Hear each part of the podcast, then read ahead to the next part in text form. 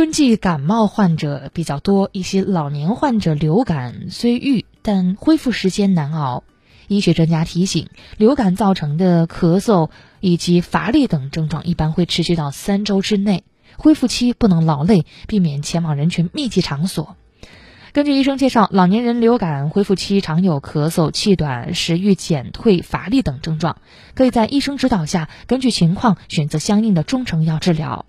比如咳嗽可以选择通宣理肺丸、宣肺止咳合剂等中成药；乏力可以选择补中益气丸、生脉饮、四君子丸等中成药。中成药也需要辨证论治，才能够达到较好的治疗效果。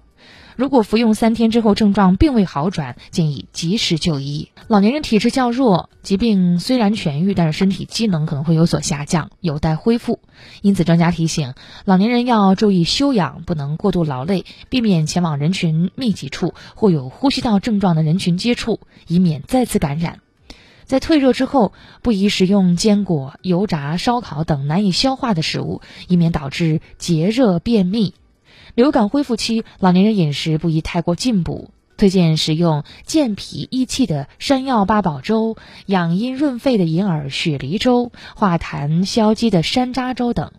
同时，要注意保持情绪平和，避免急躁、焦虑、抑郁等情绪导致不良的生理影响。